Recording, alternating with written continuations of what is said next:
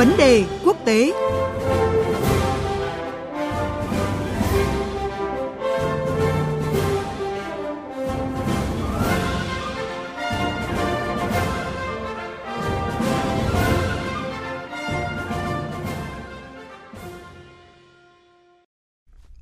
Thưa quý vị và các bạn, Ba Lan, Đan Mạch và Na Uy vừa khánh thành đường ống dẫn khí đốt Baltic Pipe để ờ, vận chuyển khí đốt từ Na Uy qua Đan Mạch qua biển Baltic đến Ba Lan. Với công suất lên tới 10 tỷ mét khối mỗi năm, đường ống này là trọng tâm trong chiến lược của Ba Lan nhằm đa dạng hóa nguồn cung khí đốt để giảm sự phụ thuộc vào Nga. Theo kế hoạch ban đầu thì đường ống này sẽ được khánh thành vào tháng 1 năm 2023. Tuy nhiên, những diễn biến phức tạp của tình hình địa chính trị khu vực đã thúc đẩy các bên đẩy nhanh tiến độ triển khai dự án và đưa đường ống Baltic Pipe vào khai thác sớm hơn dự kiến. Tổng thống Ba Lan gọi sự kiện này là hiện thực hóa giấc mơ về chủ quyền khí đốt, trong khi giới phân tích cũng nhận định bước tiến này đưa Ba Lan thành hình mẫu ở châu Âu trong nỗ lực thoát phụ thuộc vào Nga về năng lượng. Cuộc trao đổi giữa phóng viên chương trình với phóng viên Quang Dũng, thường trú Đài tiếng nói Việt Nam tại Cộng hòa Pháp sẽ phân tích rõ hơn về vấn đề này. Xin chào anh Quang Dũng ạ. Xin chào biên tập viên Thúy Ngọc, xin kính chào quý vị thính giả. Thưa anh, Ba Lan và Đan Mạch vừa khánh thành đường ống dẫn khí đốt Baltic Pipe để vận chuyển khí đốt từ Na Uy qua Đan Mạch tới Ba Lan. Vậy sự kiện này có ý nghĩa như thế nào trong bối cảnh Ba Lan cũng như là nhiều nước châu Âu khác đang phải nỗ lực tìm kiếm các nguồn cung thay thế khi mà Nga dừng cung cấp khí đốt ạ thưa anh? Vâng, việc Ba Lan, Đan Mạch và Na Uy khánh thành đường ống vận chuyển khí đốt từ Na Uy qua Đan Mạch tới Ba Lan là một sự kiện đặc biệt quan trọng và được lưu tâm vào thời điểm này tại châu Âu. Trên thực tế thì trong số các nước Liên minh châu Âu thì Ba Lan là nước đang có lượng dự trữ khí đốt ở mức cao nhất vào khoảng 96% và nước này có đủ các điều kiện cần thiết để không phải quá lo ngại trong mùa đông tới. Tuy nhiên thì nhiều quốc gia láng giềng của Ba Lan lại không có lượng dự trữ dồi dào như thế. Và theo kế hoạch ứng phó năng lượng khẩn cấp mà Ủy ban châu đề ra vào cuối tháng 8 vừa qua,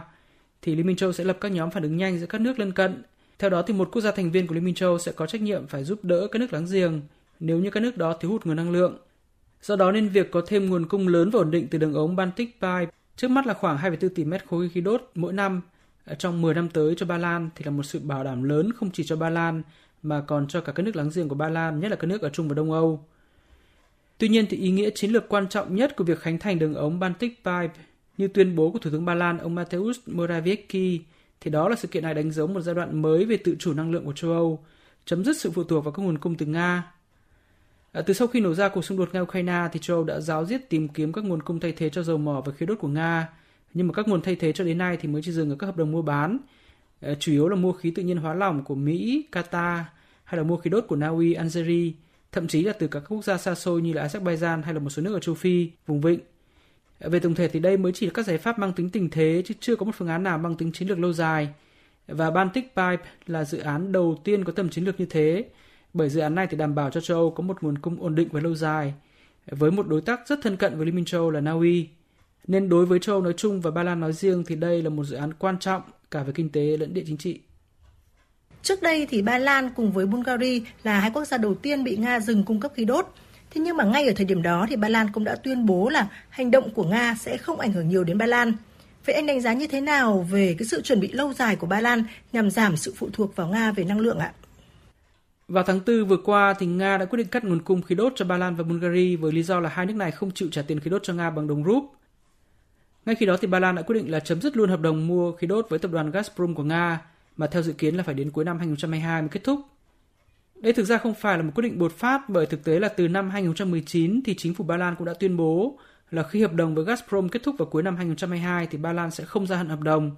So với hầu hết các nước khác tại châu Âu thì Ba Lan thực sự là đã có một sự chuẩn bị tương đối kỹ về việc tự chủ năng lượng. Từ năm 2015 thì Ba Lan đã khánh thành một trạm khí đốt có công suất chứa lên đến 6,5 tỷ mét khối trên biển Baltic. Đồng thời thì cũng đã tích cực mở rất nhiều đường ống dẫn khí kết nối với các quốc gia láng giềng. À, tất cả những điều này thì đến từ nhận thức chính trị của giới lãnh đạo Ba Lan từ nhiều năm qua rằng nước này cần phải thoát khỏi sự phụ thuộc vào nguồn cung năng lượng của Nga. Nhận thức này thì có lẽ là đã trở nên cấp bách hơn sau cuộc khủng hoảng Ukraine năm 2014 với việc Nga sắp nhập à, Crimea. Khác với nhiều thành viên khác của Liên minh châu ở Tây Âu, ở Nam Âu hay Bắc Âu, thì Ba Lan và một số quốc gia ở Đông Âu Baltic thì có mối liên hệ lịch sử rất phức tạp và nhạy cảm đối với Liên Xô trước đây và nước Nga ngày nay. Từ khi kết thúc chiến tranh lạnh thì các nước này đã ngả sang phương Tây một cách quyết liệt, đồng thời thì luôn duy trì một sự cảnh giác và thù địch lớn đối với nước Nga. Có lẽ là bài học lịch sử đậm máu thời chiến tranh thế giới thứ hai khi mà Ba Lan bị kẹt giữa và trở thành nạn nhân thảm khốc của các cường quốc thì đã khiến nước này đặt hết trọng tâm của chính sách đối ngoại và an ninh vào phương Tây và NATO và luôn tìm cách tách rời khỏi các ảnh hưởng của Nga. Vì thế nên vào thời điểm hiện tại thì so với các nước khác tại châu Âu thì Ba Lan đã có một sự chuẩn bị kỹ hơn để thoát khỏi sự phụ thuộc vào năng lượng của Nga. Theo số liệu mới nhất thì giá khí đốt tại châu Âu đang dao động ở mức thấp nhất trong 4 tuần qua nhờ cái lượng dự trữ vượt kế hoạch. Có ý kiến cho rằng là Ba Lan chính là một ví dụ cho thấy châu Âu đang dần tìm được cách trụ vững khi mà không còn nguồn khí đốt của Nga. Anh có nhận định như thế nào về ý kiến này ạ? Theo tôi thì tất cả các sự kiện đều cần phải đặt trong bối cảnh lịch sử thích hợp. Ba Lan hiện tại thì có thể được xem như là một ví dụ về việc là đã có sự chuẩn bị tương đối tốt để ứng phó với khủng hoảng năng lượng gây ra do xung đột Nga-Ukraine. Nhưng sẽ là rất khiên cưỡng nếu nói rằng Ba Lan là một ví dụ hay là một hình mẫu cho các nước khác tại châu Âu. Ờ, sự chuẩn bị từ nhiều năm qua của Ba Lan thì có xuất phát điểm từ các tính toán địa chính trị của quốc gia này. Khi mà Ba Lan thì nằm ở vị trí là vùng đệm giữa Nga và châu Âu, nên rất dễ bị ảnh hưởng với các biến động địa chính trị cũng như là việc Ba Lan thì kể từ sau khi kết thúc chiến tranh lạnh thì đã luôn theo đuổi đường lối đối ngoại ngả hẳn về phía Mỹ ờ, và có xu hướng thù địch với Nga. Hiện tại khi mà quan hệ giữa Nga và châu đổ vỡ và châu đang làm mọi cách để tìm các nguồn cung thay thế cho nguồn năng lượng của Nga thì Ba Lan có thể coi là một điểm sáng. Tuy nhiên thì cách đây vài năm cũng không có mấy ai nghĩ rằng là Thủ tướng Đức bà Angela Merkel và chính phủ Đức đã sai lầm khi mà kiên quyết xây thêm đường ống dẫn khí đốt dòng chảy phương Bắc 2 để tăng gấp đôi lượng khí đốt mà Nga cung cấp cho Đức và châu Âu lên tới 110 tỷ mét khối mỗi năm.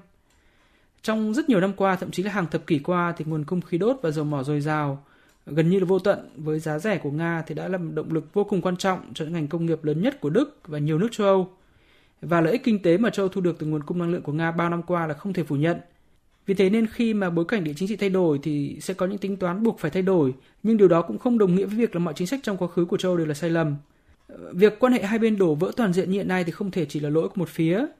Ba Lan hay các nước khác tại châu Âu trong tương lai thì cũng sẽ tìm được các nguồn cung khác để thay thế cho năng lượng của Nga. Nhưng mà cái giá phải trả thì cũng sẽ không đơn giản cả về thời gian, về tiền bạc lẫn những hệ lụy khác về chính trị. Mà rủi ro lớn nhất có lẽ sẽ lại là một sự phụ thuộc toàn diện vào một đối tác khác. Cảm ơn phóng viên Quang Dũng với những phân tích vừa rồi.